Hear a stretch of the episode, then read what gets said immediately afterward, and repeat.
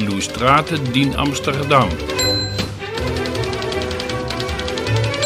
Aceeași temă, 15 tablouri, toate diferite, spune curatoarea expoziției de la Muzeul Van Gogh, Ninke Bakker. Variază și experimentează în stil și paletă, pictează în anotimpuri diferite, mai întâi în iunie-iulie, după care o nouă criză îl împiedică să mai lucreze. De-abia în septembrie iese din nou în aer liber și își reia lucrul. În toamnă face o serie de opt picturi. Hij varieert, hij experimenteert met zijn schildervoets, met zijn kleurgebruik. Este fascinat de formele ciudate ale măslinilor, de culorile mereu în schimbare, de la frunzele verzi la trunchiul argintiu și solul roșiatic, toate în lumina puternică a soarelui pe un cer și el mereu schimbător. Ik was enorm gefascineerd door die bomen die eh, met hun grillige vormen eh, steeds veranderende kleuren eigenlijk. Peisajul dominat de măslin din sudul Franței îl fascinează și îl ajută să supraviețuiască în această perioadă dificilă din sanatoriul de la Saint-Remy. Măslinii îi amintesc de sălcile din peisajul de acasă, din țările de jos, așa cum îi scrie lui Teo.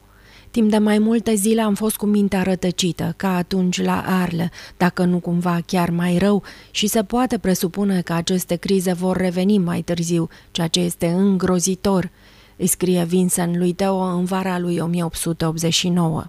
Măslinii lui Vincent van Gogh pot fi considerați o replică pe care pictorul le dă prietenilor săi Gauguin și Bernard, spune Ninke Bakker. In de mythologie speelt de olijfboom een rol, maar ook in de Bijbel. Denk aan eh, În mitologie și în Biblie, măslinul joacă un rol. Știm cu toții povestea lui Isus înainte de arestare, când își găsește liniștea în livada cu măslini într-o perioadă de anxietate.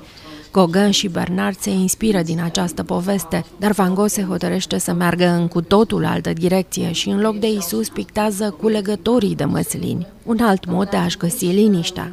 În expoziția de la Amsterdam sunt câteva tablouri care nu au mai fost expuse niciodată sau foarte rar, cum este, de exemplu, Culegătorii de măslin din noiembrie 1889, lucrare care vine dintr-o colecție privată din Atena.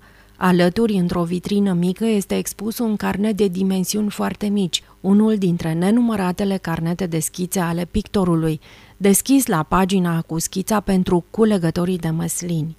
Este pânza pe care Van Gogh a considerat-o cea mai bună din toată seria, o capodoperă care nu a mai fost expusă în Olanda din 1905. De altfel, Van Gogh este foarte sigur că livezile lui de măslin sunt o adevărată contribuție la arta modernă, cu semnificații puternic spirituale. Așa îi scrie artistului și criticului de artă Joseph Saxon și îi descrie opt pânze pictate la Saint-Remy. De la Amsterdam la București.